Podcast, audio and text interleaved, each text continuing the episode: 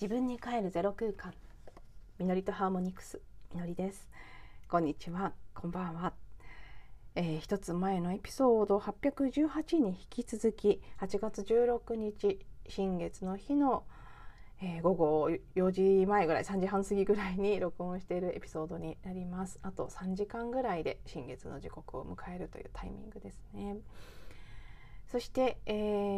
こちらのエピソードでは一つ前のエピソードでお話しした内容の最後の方に徐々にそこへ向かっていった人間に与えられた力とどこまでそれが許されているのかという問いからの私が今感じていることも本当にたくさんのねメッセージや情報やエネルギーというのがぶわーっと入ってきてる感じがするので、その辺をできる限り頑張ってなんとかまとめながらお話ししていきたいと思います。でもまとまってなかったら申し訳ないんですけど、なんとなくね感覚でお付き合いいただけたらなと思います。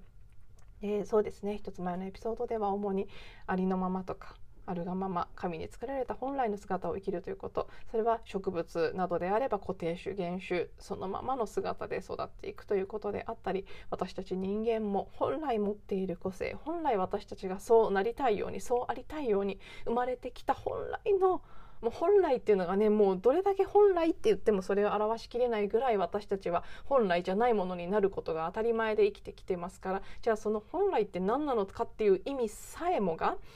巷で言われているいわゆる本当の自分っていう言葉が表面的に表しているものよりももっともっと多次元的で深い概念のような気が私はしているんですね。なのでここは決して言葉では伝えられない部分ですけど、今ねそのエネルギーも含めてお伝えしていきたいと思いますけど、本来のねディビニティ、神聖な存在、源、神、そういったものが作りたかった作った、もしくはそういう存在と自分自身のハイヤーセルフが合意してこうありたいこうなりたいと思って出てきた自分っていうこと、あるいは全ての存在ですね、自分だけじゃなくてがそのままピュアでゼロな状態ということですけど、あるがままの姿であるということ、そこに帰っていくっていうのが、そうではないものになろうとするというのが長い歴史の中でこれまで私たちが体験したくてしてきたことだとしたならば、次はその本来の姿に戻っていくということが次のテーマだと思うんですね。でここでまたね私の大好きな果てしない物語、ミハイル・エンデの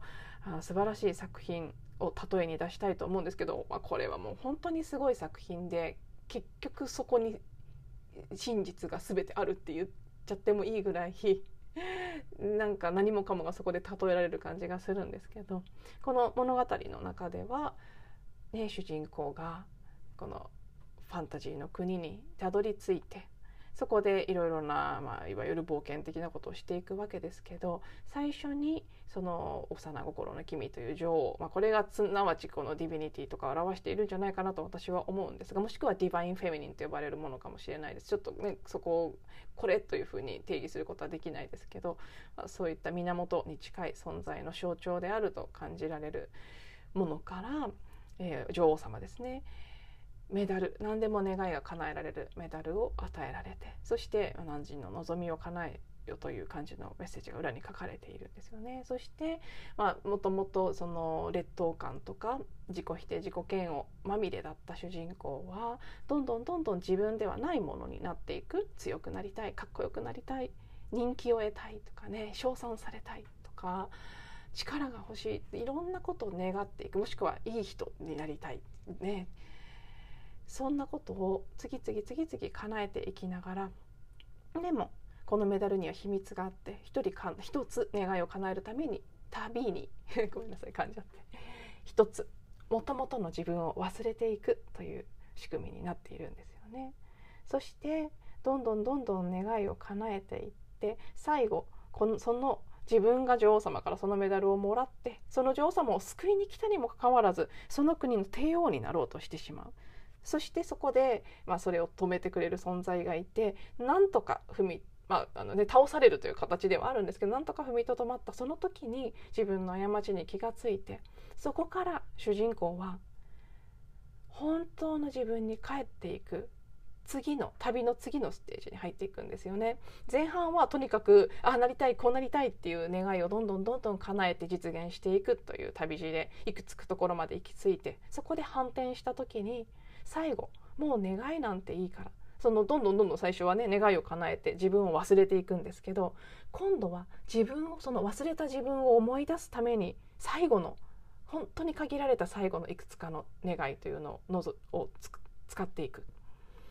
そして最終的にねクライマックスで命の泉に行き着いて、そこでその水を飲んで本当にただあるがままの自分を生きるっていう喜びにつながっていくっていう、ざっくり言うとそんな完全にネタバレなので申し訳ないですけど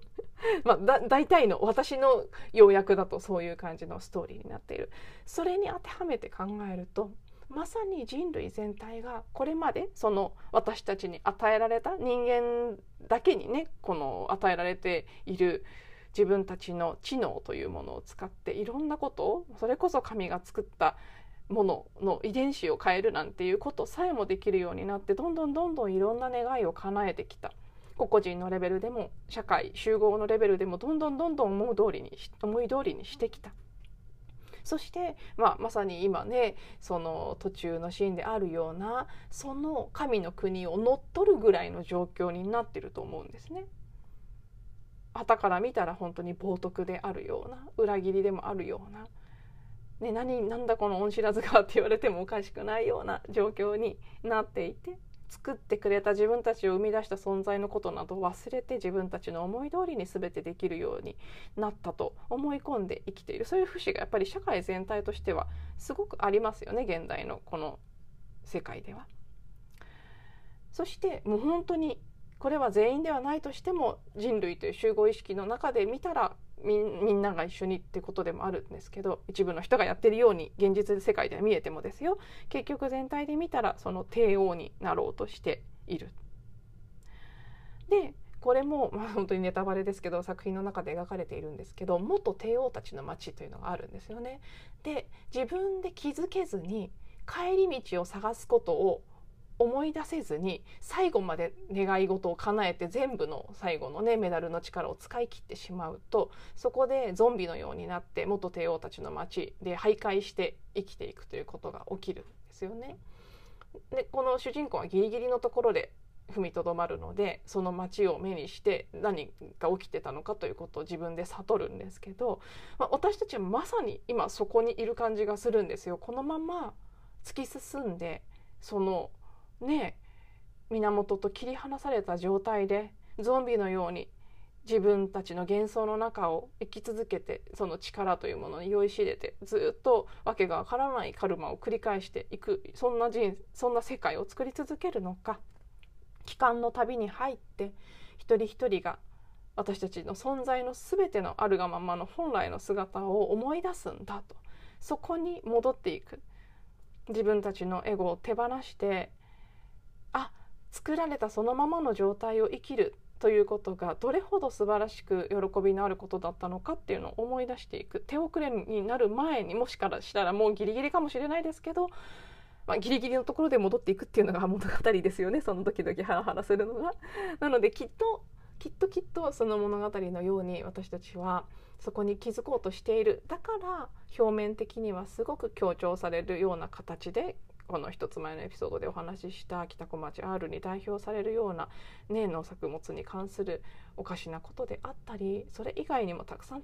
もちろんあるわけですけど、そういうことがこの数年特に極まった形で起きているっていうのは、まさにこの主人公が、その女王様のお城を乗っ取ってよしここを占領したぞみたいになって戦争が起きている、それぐらいの状況だから分かりやすい形でいろいろなことが減少化しているんだと思うんですね。信じられないと思うようなことたくさんあります。でもそう物語だと思って見たならば、まさに分かりやすくひどいことをするシーンっていうのがあるわけですよね、この作品の中でも。そこから引き返すためにもう分かりやすくここまでこれほどまでするかっていうぐらい悪いことをした上で、やっと主人公は気づくわけですから、まさに私たちの人類の集合意識という主人公がそこをやっているような感じなのかなと思うんです。でその話の続きというかね、流れでちょっと今日私が目にした情報から感じたことをまた少し付け加えると、これはねこの情報そのものの真偽をここで語りたいわけではないので、一つのそういう見方やそういう噂というかね、言われている情報もあるよということにとどめて、そこぐらいまでで聞いていただけたらと思うんですけど、マウイの山火事火災の事件ですね、それが本当に山火事だったのかということを結構多くの方がローカルの方たちであれ、その情報を組み上げて日本で YouTube などで発信している人であれ、言っている人たちがいる。もちろんね、いわゆる世間的には陰謀論と言われるものにそこにつながるような話ではありますけど、確かに私も少しねその動画とか情報を目にしましたけど、不自然な点はすごくたくさんあるのは事実ですね。でじゃあなんでそんなことをしたのかということでいくと、土地を要は地上げしたかったと、土地を手に入れたかった。でもローカルの人たちが土地を売りたがらなかったから兵器のようなものを使って焼いてしまったんじゃないかっていうようなことが言われている。それが本当かどうかは別としてですけど、背景の情報にはいろいろとあるんですよね。実はそのマウイ島を AI に管理された都市にする構想があるとか、実際ラハイナの土地を欲しがっていた富裕層の人がたくさんいるということは事実のようですし、すでにねマウイ島だけじゃなくハワイの開発が進んでいるのはもうずっと続いていることですね。でそうだから火事が何だったかということは一旦ここでは置いておいても、やっぱりそんな噂が出るぐらい常にある、その人が土地を奪ったり、そのために戦争をするなり、何か今回のことのようなことを起こしたり、人間による支配とコントロールの歴史の中でもう今回に始まったことじゃないですよね。なんでそんなことがこうね噂として出てくるかって言ったら、私たちの記憶の中にたくさんあるからですよね。日本も昨日終戦記念日でしたけどね、戦争もそうだと思いますし、いろいろな形で世界中でネイティブの人たちが土地を追われて、さまざまな殺戮などがなされて土地が奪われていったっていうことはたくさんこれまでにもあった。だから見方によっては、なのでそういう噂が出ることも含め、出来事も含め、私たちは一つの記憶を見ているっていうこともできますよね。それはもちろん短いスパンで見た時のこの2000年ぐらいの間の地球上の歴史からもたくさんそんなことあったなというのは、簡単に歴史で知ることができる情報にもすぐに私たち結びつけることができると思いますし、もっと言うと私が今日すごく感じたのは、今起きてることっていうのはレムリアとアトランティスの何かの名残というものもあるなっていう感じがしています。レムリア、アトランティス詳しい方もなんじゃいっていう方もどちらもいらっしゃると思うんですけど、一般的に言われてることをで言うと、レムリアというのは今の地球と同じように3次元のリソースを使って生きていた世界で、だけれどももっともっと自然と共生する形で、そして何て言うんでしょうね、シャーマニックなこう力を持って、今の人間とは違う能力を持って生きていた世界だというふうに言われていて、私のイメージの中では例えば今回ねその火災があったハワイであったり、日本だったら縄文とかアイヌ、オーストラリアのアボリジニとかネイティブアメリカンとか、そういう土着の民族っていうのは結構レムリア的な生き方をしているし、レムリアの血を引いているという部分が強いんじゃないかなと思うんですね。一方でアトランティスっていうのは高度なテクノロジー、科学技術を使って、この3次元の物質を使わずに非物質のところからエネルギーを具現化するような形でいろいろなことが行われていた世界だったというふうに言われていて、もちろんレムリアもアトランティスもすごく長いスパンの時代なので、どちらにも良かった時期と悪かった時期があるので、どっちがいいとか悪いとかっていう話ではないんですけど、ざっくりそういう特徴があって、レムリアンのね、こうレムリア好きの人たちって、私もそうだと思うんですけど、なんかその、ね、自然なものが好きで人工的なものが嫌いと、ね、簡単に言うとそう、まあ、だから薬であれ農薬とか化学肥料とかそういうものであれ、何が悪いのって思う人たちもいると思うんですよね。それによって私たちが食料をたくさん確保することができて、別に安全だって言ってるんだからいいじゃない、科学の力信じようよっていう人たちもいると。なんかレムリアンズはやっぱりね、自然なのが好きなのでそういうのあんまり信用しないと、いやそうかもしれないけどなんか嫌なんだよねっていう魂たちですね、きっと。でそこにある、だからそう AI がコントロールする管理、なんか超未来都市みたいなものを作りますっていう構想も、いやいいんじゃないの、すごい最高じゃん、ワクワクする、 AI に働いてもらって遊んでればいいじゃないっていう人たちもいるかもしれないですし、やだな、なんかそんなマトリックスみたいな世界って思う人もいるでしょうし、もうそこもね、いわゆる記憶であったり、それぞれのただの価値観とかね、そういうのが出てきてる部分だと思うんですけど、なのでね、本当どっちがいいっていうよりは、どっちも必要な体験としてあって、そしてその両方を体験しながら私たちは何かを学んでいるんだと、体験している何かをこうそこから変化して成長していこうとしているということに過ぎないと思うんですけど、じゃあ今はそのレムリアとかアトランティスという歴史が本当に過去にあったのか、もしくはそれは実は未来のことなのかとか、そんなところはね、言い始めるとキリがないのであまり突っ込みませんけど、何にせよ私たちがそういう情報をうっすらとでも持ってるぐらい、どこかにそういう体験もある、もしくはあった。そしてまた行くとこまで行く、この帝王になろうとしているそのことによるほころびであったり、いろいろなおかしなことが地球環境であれ、いろいろな歪みというのが現実に現れてきている今があって、でその帝王になろうとした主人公を止めようとした人たちのように、私もそうですけど、この流れちょっとおかしいんじゃないの、待ってよ待ってよって思ってる人たちももうかなりの数現れてきている中で、私たちは今本当に何に気づいて、何を学んで、何を選択して、どこに向かうべきなのか、もう潮時じゃないのか、果てしない物語で言うならば、もう願いを叶えるぞ、何でも思い通りにするぞっていうのを一旦やめて、自分はどこへ向かってたの、そもそも何者だったのか、もう思い出せないってなってる自分、私たち、そしてそれによって大いなる源から切り離されてしまっている。だからどんなに願いを叶えても幸せにならないんですよね。源に帰りたい、それが存在しているもの全ての根源的な願いでもありますから、その源ディビニティから離れてしまったら、実はどんなことが叶ってもそれはその一瞬の喜びで、また次のことを叶えずには得られないっていうことが起きていく。これも本当にこの果てしない物語の中に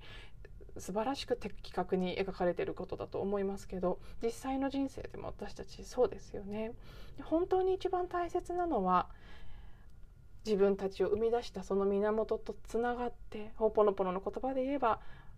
内なる父母子が一つになって、3つのセルフが統合されることを通して、ディビニティ神聖なる存在とつながって、ゼロの状態で自分自身を生きる、そこから感じる命そのものの喜び、この自分、この生まれてきたかったこの存在としての自分で生きるということの、ただ純粋なその喜びっていう、それはきっと言葉では説明できないし、私自身もまだ感じたことがあるとは言えません。なんとなく知ってる感覚がある、だから過去生とかでは感じたことがあるから、そこを信じてるんだと思うんですけど、こういう作品で読んだり、そうね、ほぽのぽの概念で知ったりする中で、あ、本当にそうだっていう、なんかこう理解だけはあるんですけど、じゃあその命の水に触れた自分であるという喜びそのものに触れた主人公の最後のシーンのような体験が、今回の人生で実際あるかって言ったら、ね、まだないんですね、私も。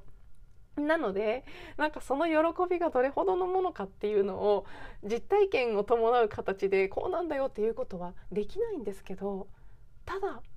通とにかくそこへ向かうんだと、その泉を見つけるんだ、自分を思い出すんだっていうところにある熱量とか方向性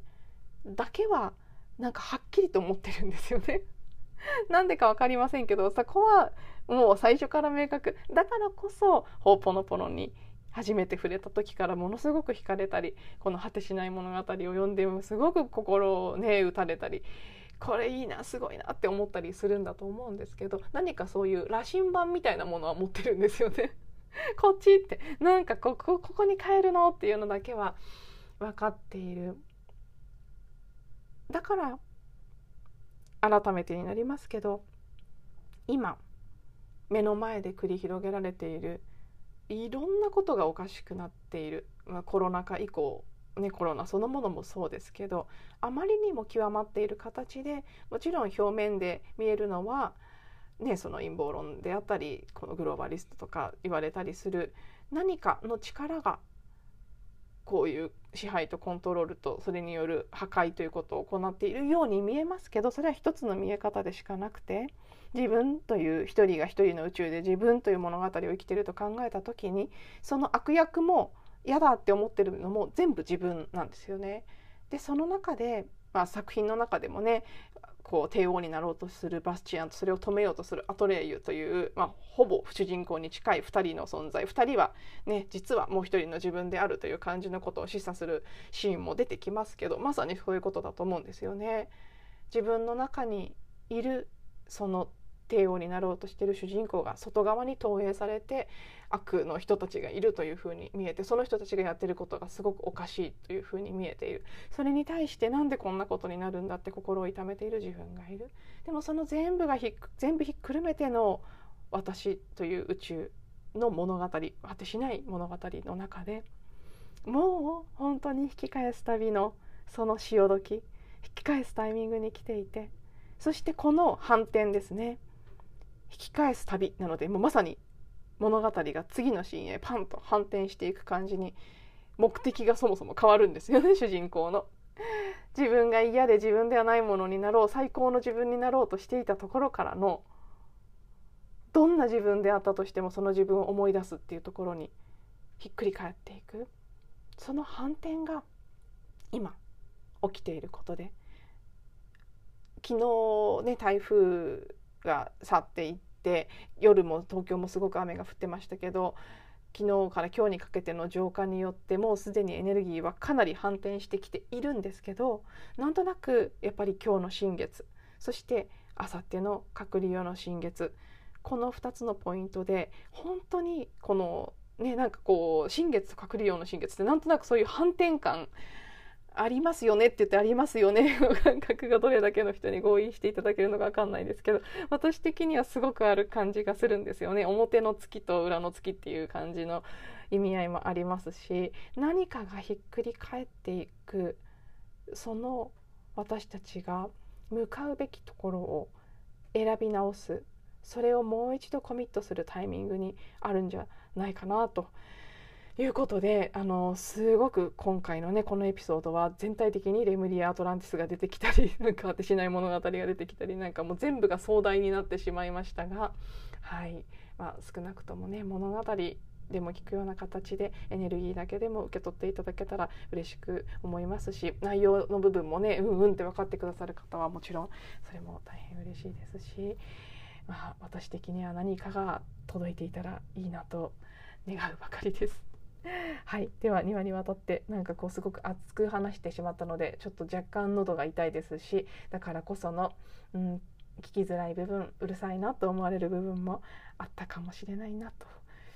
思うのですが、お付き合いいただけていましたら本当に最後までありがとうございます。また次のエピソードでお会いしましょう。